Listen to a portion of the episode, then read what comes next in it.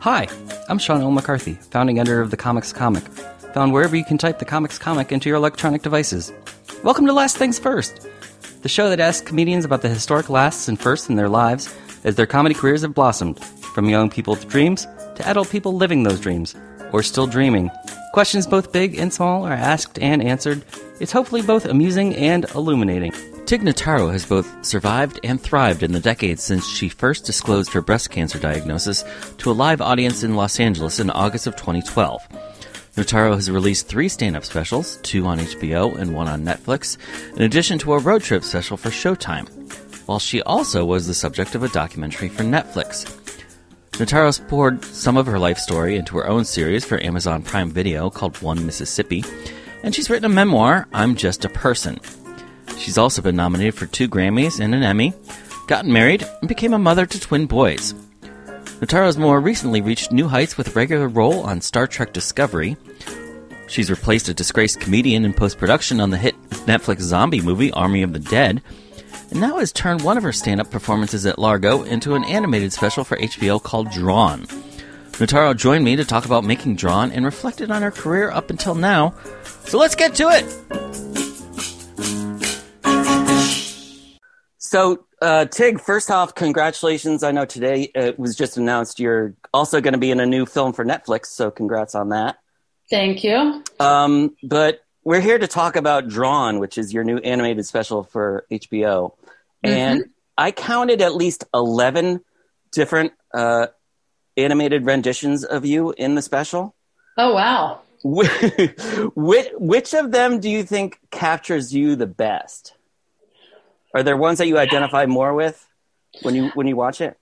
I mean, I you know, I, I think I fall into those uh, segments of the special and just um, connect with each one as they're playing, where I can kind of feel and see myself as it's as it's um, you know uh, in front of my eyes. But probably you know, the version of me that's on stage at Largo um, because there's so many of my face expressions and body movements that mm. I really was kind of shocked that um, that they were there the way that they are.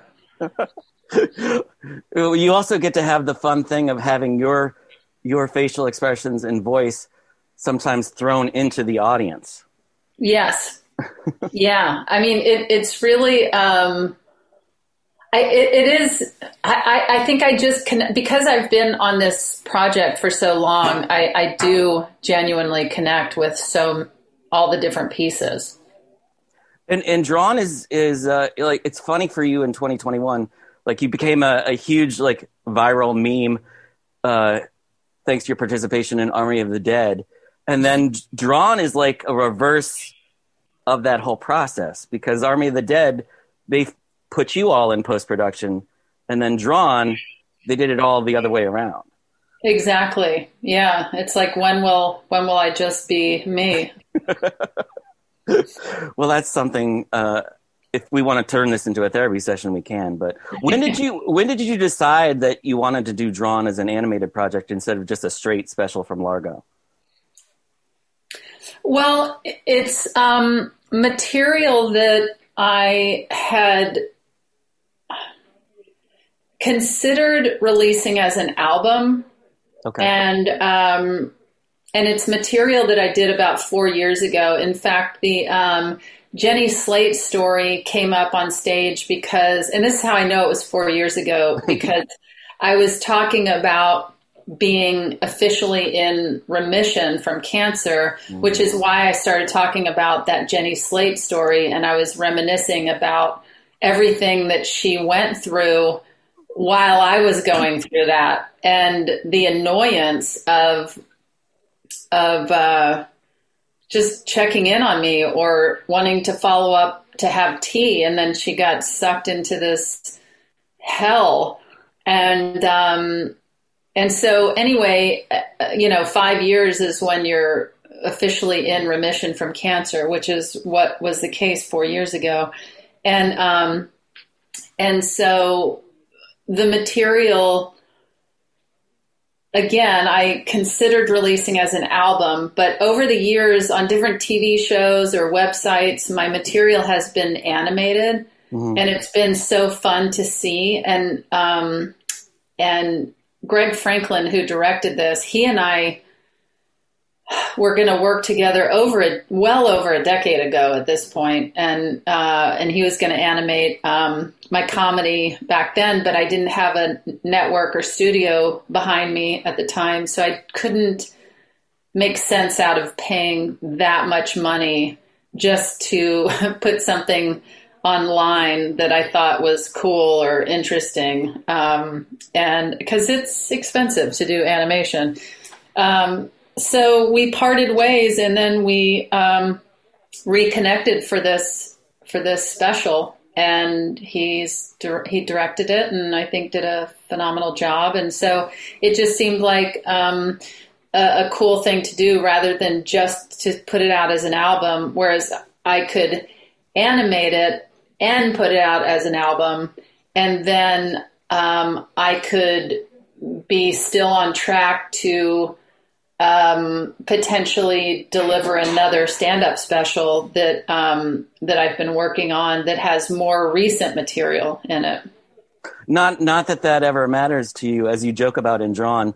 Uh, there's a moment where you go, you, you you readily confess, I don't care if my material is relevant. exactly, which is you know it's I mean the the um, the Kool Aid Man, yeah, it's commercials from my childhood, and then even my my wisdom tooth story is from probably 25 years ago, but it's a story that I tell people. And then I thought, why don't I just start telling this on stage? And then it ended up becoming one of people's favorite stories of mine that I told on stage. And so, um, yeah, I just, I'm all about putting out there whatever whatever I want or whatever feels right. And um, so there you go. well, that also kind of ties in uh, neatly with your the web series you've been doing called Under a Rock, because you're you're you're not tied to what the kids are talking about. You're no. you're, you're in your own world. Yes, yeah. Uh, I, I come out of the world every now and then, but I am I'm stunned how people keep up with everything. I, I've wanted to pitch a show where I spend a day in the life with somebody who is always connected to what's going on in social media and and just to see what that feels like and then make them spend a day in the life with me and not connected to TV shows and social media constantly and see see what it feels like for them one of the one of the other pluses about turning Drawn into an animated special is that you actually do get to use Dolly Parton uh-huh. in it, which is yeah. which is nice. It's it's not quite like having the Indigo Girls, but it's it's got to be close, right? Well, the fact that either Dolly or her manager, or whoever it was, I know her manager was dealing with us about this special, and it's my understanding that Dolly okayed this to be in the special, this song, and her likeness, and and um, and her manager seemed really into it. So I like to pretend like she really does have an awareness, and um, and that makes me very happy because she makes me very happy. And in the in, in the pandemic, we realized how much she makes all of us happy. Yes. So that's that's that's that's one nice thing we still have about America. Yes. Um, uh, if I can get back to 2015 for just a 2nd mm-hmm. I, I I'm still I'm still amazed that in that year alone you had projects on HBO, Showtime, Netflix, and Amazon. I don't know yeah. that it's like the grand slam of comedy. yeah, it was a busy time. It was a very time. And they were all different. You know, you had you know Knock Knock. Uh, it's Tig Notaro, the road movie with with uh, Jon Dore on, mm-hmm. on I which I loved. I loved that so much. Even when I first saw it at South by Southwest. And then you have you know the the straight ahead HBO special, Boyish Girl Interrupted. Yeah. Then Netflix did their documentary on you, and then that's when you also were starting One Mississippi. Uh huh. So is is there one project out of those four that you can go back to and really like captures what that period was for you more than the other three? Hmm. Um, I would say. You don't have to say HBO just because HBO is on the call. um, well, yeah, I would say Knock Knock, it would not be it because I feel like that was just me trying to have fun and find my voice and my footing on stage again. Um, you're saying which project really kind of solidifies that time period? Yeah, if you were to go back and watch any of the four now. I mean, probably the documentary uh, on Netflix. Yeah, it's uh, it's uh, Stephanie and I watched that together recently for my documentary podcast with Cheryl Hines, and we hadn't watched that documentary since it came out, and it was real. I mean, why would we? But uh, it was so. Um, it was really jarring and crazy to watch. Yeah. You know the the story you tell with Jenny Slate gives you in Drawn gives you a chance to kind of recap for people who haven't been obsessively following your life and career all of the all of the the trials and and tribulations you went through uh, in your 40s. Um, but as a fellow member of the class of 1971, like I, I just I think about like the idea of of achieving success once you hit your 40s or later, and I wonder, you know, now that you can look back on that part of your life, like what was it like when you were in your 20s and 30s trying to make it in comedy and you know, you had Sarah Silverman. Every time she was on late night TV, she would she would sing your praises. But what was it like in those kind of leaner years? Um, you know, I think that uh, in my leaner years, it was probably,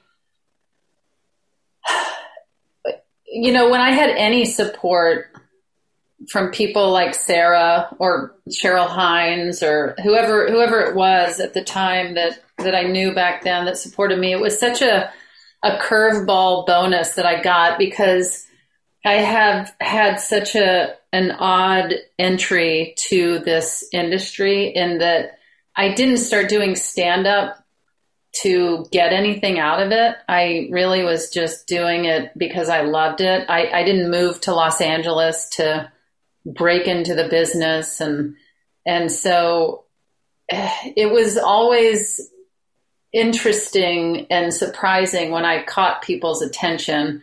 And then um, I think it was kind of an ignorance is bliss type thing where I I was just doing what I was doing. And then it wasn't until I was probably 30, 31, something like that, um, that uh, I mean, I guess that's the time period you're asking about, but I'm just thinking yeah. about the earlier days, like in my mid to late 20s, that I I just had this. Um, I just kind of, I almost felt detached from what I was doing. I, I, although I felt very connected to what I was doing, I was detached to what it's supposed to be or why you're doing it or what your end goal is. And then I reached a point where I thought, you know, I, I, I might as well take this seriously. I seem to be doing okay in it, and um, and although I started wanting more for myself and my career and my comedy and growth all around, I still didn't feel like I had the pressure on me because I also feel like I I was made to believe that being a low key woman or whatever mm-hmm. um, wasn't really what the world was looking for. Hmm. so I I probably didn't have very big aspirations. I just wanted to make people laugh and enjoy what I was doing, and so it just has kind of caught up in this time where it's surprising that wow, I'm still doing that same thing and now people still people seem to want a special or um, put me in an action film and it wasn't anything I was aiming for. It was, of course, like if I could have a special, great. I just didn't think it was in the cards for me, but it wasn't going to stop me from doing comedy or enjoying that. Right. The world came around to your way of thinking instead of you trying to pressure yourself to be something you weren't. Yeah. It, it, um, and I never, I don't know. I, I really, for better or worse, I, I, I just always enjoyed what I was doing. I never felt like I'm not getting anything or or why why not me or and and I'm not saying I should I probably should have been but I just wasn't I was just like ah you know I'm a low key woman or lesbian and that's not what the world wants but it's what I am and oh well and I'm just gonna keep doing what I do. And uh, it's turned out all right. It has turned out all right. I mean and the it's it's it gives me hope uh, and gives me joy because you know there's so many comedians that I've talked to over the years that are the complete reverse of that, where they get so sucked into comparing themselves with everybody else and, and feeling like it's a rat race, and if they get this thing, then that means that I don't get it, and it's it that can be such an isolating experience. Mm-hmm. Yeah. When stand up is supposed to be all about making people laugh and I know it gets so complicated for different people for different reasons at different times in their lives or careers and and uh, I mean I've certainly fallen into you know with with things with becoming more successful I've become more uh, entangled in the um, in the sometimes more complicated or negative side of the business or you know comedy whatever it is um, and i'm always trying to redirect my my ship and head in the other way when right. i run into someone or something where i'm like this is the worst or they're the worst get me the hell out of here uh, I, yeah, I, I, I know what you, I know what you're saying, and I also know what you're talking about, and uh, but thankfully, I don't have to ask you any of those questions. Instead, because we can move past that, and we can, you know, hopefully grow as a as a society and as a comedy community. I don't know that we've turned a corner just yet, but we're making strides, don't you think? I think so, for sure. Um, I think that there is. Um, there's a lot of elements and there's a lot of people and it's it's not just it's not just um, the obvious people or the obvious issues but um, I, I think that I think a lot of people need to get in touch with what their true intentions are and that's that's my feeling and I think that goes across the board, just whether it's comedy or life or whatever. You just need to, and if and if who you're dealing with or the people you're dealing with um, uh, don't have the right intentions or don't align with yours, you need to redirect your ship. And I feel like I'm on that constant uh, uh, redirecting of my course.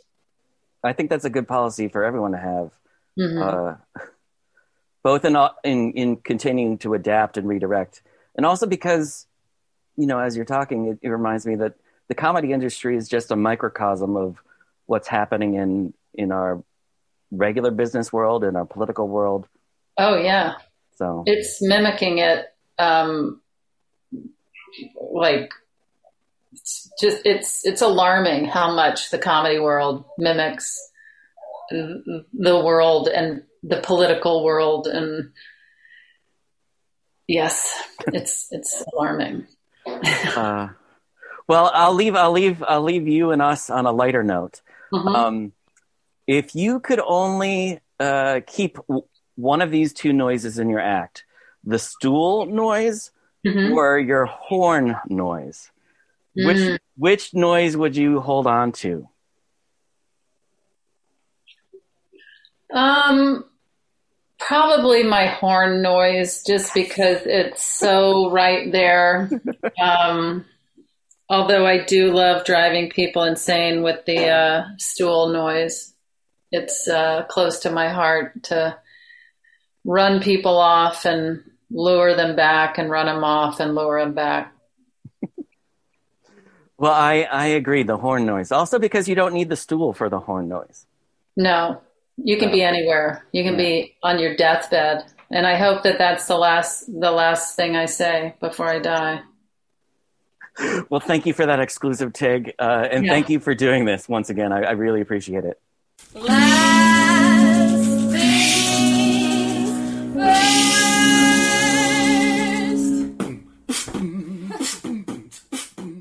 This episode of the Comics Comic Presents Last Things First was produced by Alex Brazell at Showbiz Studios. The music by Camille Harris and Shockwave, logo by Giggle Chick. Please check out my website, thecomicscomic.com, for more interviews, reviews, and comedy news. Become a paid subscriber at patreon.com. I'm your host, Sean L. McCarthy. Thanks for listening.